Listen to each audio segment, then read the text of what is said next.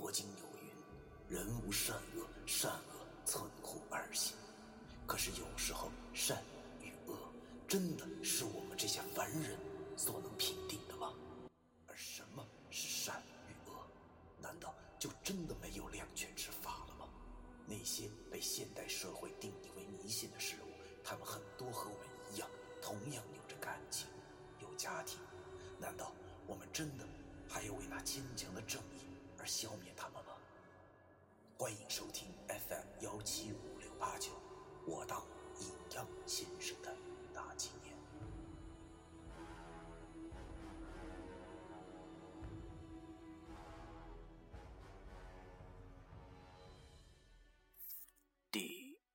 百四十七章：关中刘灵眼。《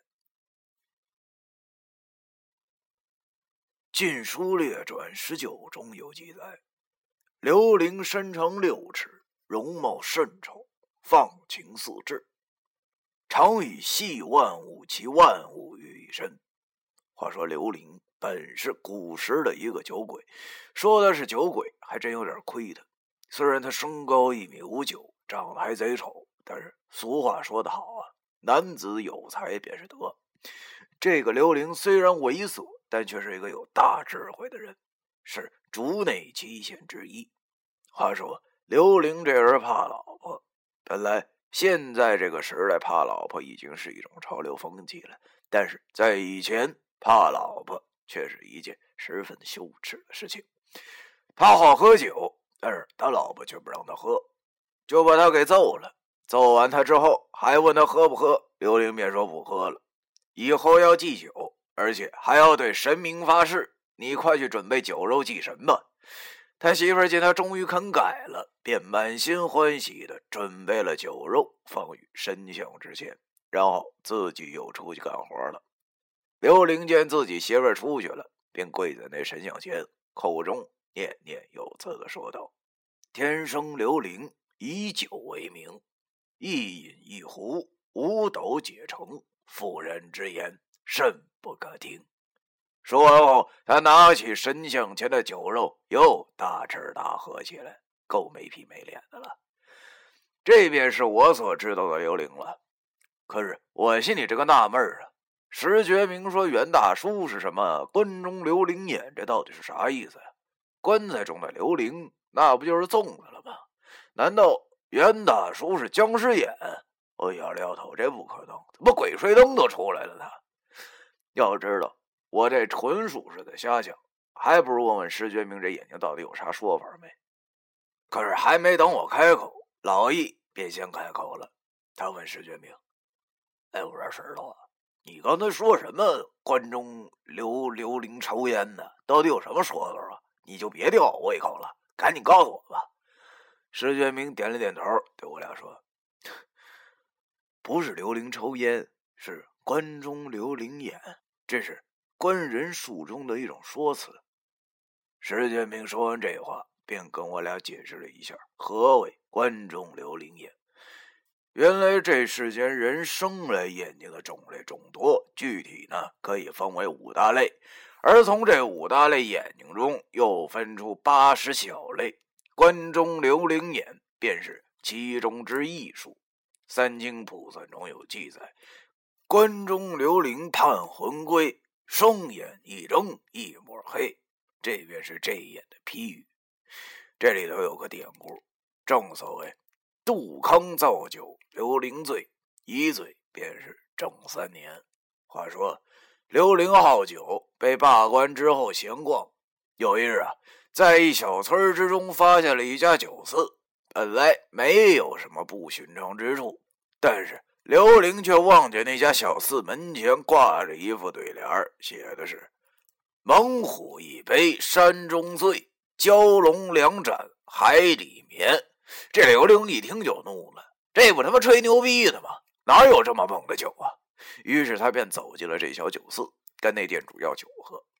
店主跟他说：“这酒可烈啊，一人一月只能喝一杯，喝多了会醉死人的。”刘玲不信，一喝就喝了一整坛。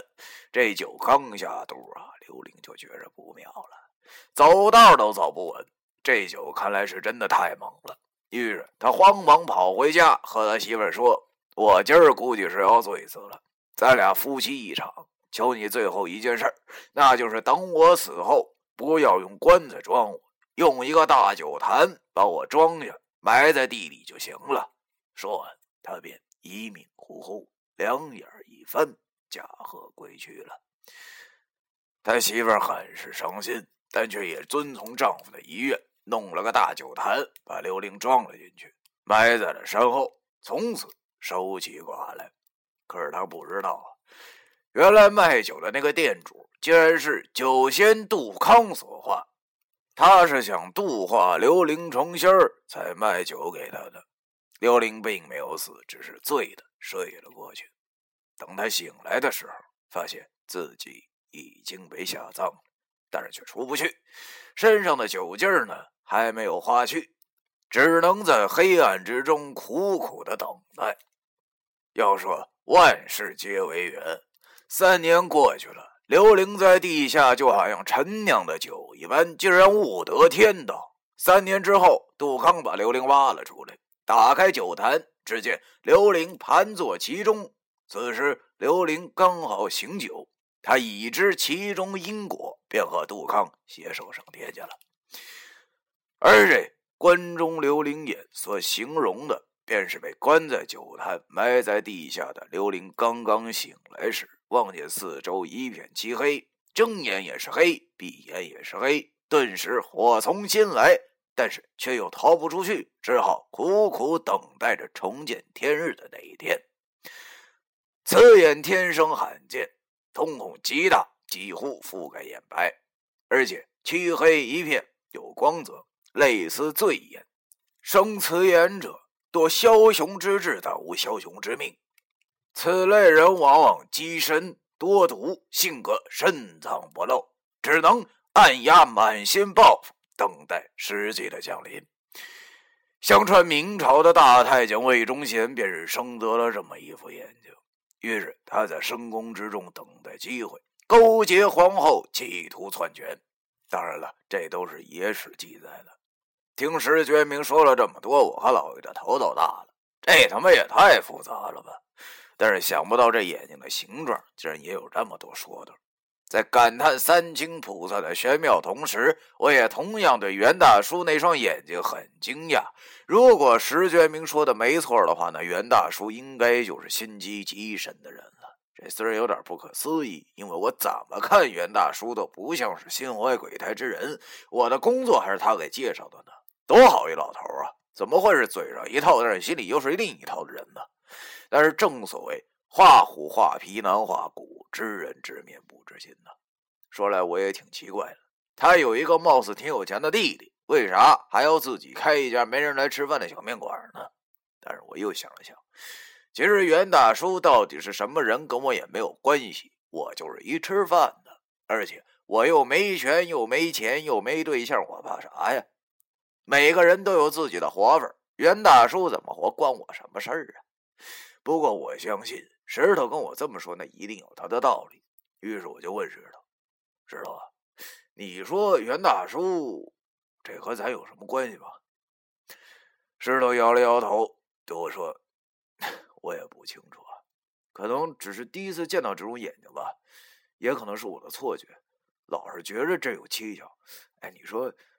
这万人不遇的关中刘灵眼，怎么就这么巧合啊？被咱们给遇上了。我望了望石头，看来他大概是小说看多了吧。现实中哪儿那么多高科技呀？可能只是巧合吧。袁大叔才会生一副那种眼睛。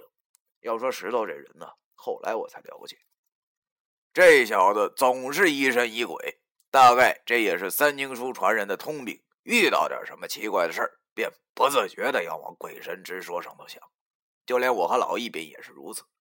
但是这石觉明身为卜算的传人，却也是这般，这倒让我和老易挺费解的。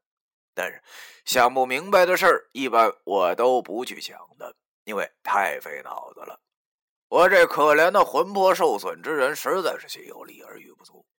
而老易那就更别提了，天生天然呆，人送外号。乐天之命，哈尔滨城冠希，他也不会去想。要知道，脑细胞浪费多了就会导致脱发。我可不想年纪轻轻的就变成清朝人了。石觉明好像对这事乐此不疲，也好像这挺符合他不算传人的身份的。我心中有些好笑。哎呀，石觉明以后注定是个地中海了，没跑了。于是我伸了个懒腰，和他说：“ 得了，别想了。那大叔对我有恩，而且咱们只是偶尔去他家吃个饭，八竿都打不着的关系。咱还是想想以后的事儿吧。对了，石头，我和老于的命还在你手里攥着呢，怎么样啊？有头绪没有啊？”石头听我这么说，尴尬的笑了一下，然后和我说：“ 呃，暂时还没有。”因为我要搜集你们住院那天的天气状况、地理位置以及时间的变动，才能开始推算，所以还得一阵儿啊，最快也得三个星期吧。三个星期，这么说，三个星期后就有那逃跑女鬼的下落了。这话可是掏到我心窝里头去了。要知道，哥们儿的那女鬼梦做的都快吐了，终于要摆脱了，这怎能不让我高兴啊？到时候把这女鬼抓来送给老谢，老谢便会饶了我和老爷的小命小命保住了，自然就可以全身心的去找那啥七宝白玉轮了。只不过那个黑麻麻的烟锅袋子现在已经不知道被谁给偷走了，这确实让我挺烧火的。还有就是那个什么黄朝剑，我连听都没听过。要知道，这可不是去找咖啡，不是那么轻易就能找着的。唉，还是那句话吧，走一步说一步，只要有希望就好了。现在已经挺好的了，比我和老易以前摸黑走要强多了。生活一旦有了目标，人就会很欣慰。每天向着自己的目标奔去，也是件挺让人振奋的事情。不管成功与否，但最起码试过了，以后就不会后悔。我虽然现在属于赶鸭子上架，但是起码奔出头了。为了我那小小的小市民生活去拼搏。想到这里，我便浑身充满了力气。由于我刚舔过那黑指甲，酒醒的也差不多了，我便跟石头说：“行了，天也不早了，咱也该回去各找各妈了。知道，老易，咱都回去早点休息吧。”他俩点了点头。我们便各自打车回家了。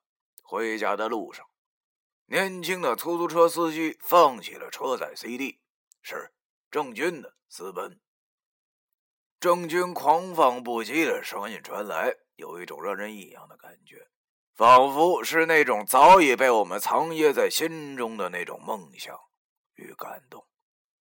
我点着了颗烟，望着车窗外的车水马龙。